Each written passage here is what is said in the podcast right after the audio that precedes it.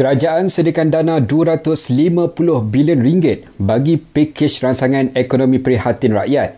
Perdana Menteri Tan Sri Muhyiddin Yassin berkata, antaranya di bawah pakej itu, isi rumah berpendapatan 4,000 ke bawah akan menerima bantuan sebanyak RM1,600. Pertama, RM1,600 kepada hampir 4 juta isi rumah yang berpendapatan bulanan RM4,000 dan ke bawah kepada 3 juta individu bujang berusia 21 tahun ke atas dan berpendapatan bulanan RM2,000 dan ke bawah.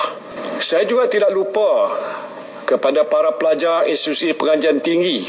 Anda juga akan menerima bantuan secara one-off sebanyak RM200 seorang yang akan dibayar pada bulan Mei 2020.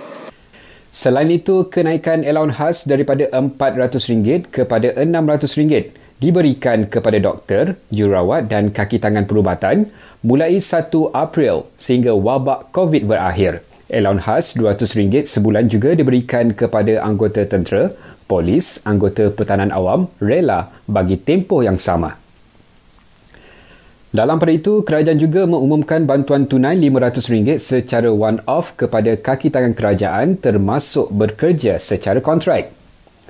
25 juta ringgit juga disediakan untuk bantu golongan gelandangan warga emas dan OKU terutama bantuan makanan. Bekas pengacara TV Azwan Ali didenda RM17,000 kerana bersalah buat penghantaran video menyakitkan hati orang lain ini selepas tertuduh muat naik video menghina petugas Hospital Putrajaya dalam mengendalikan wabak COVID-19.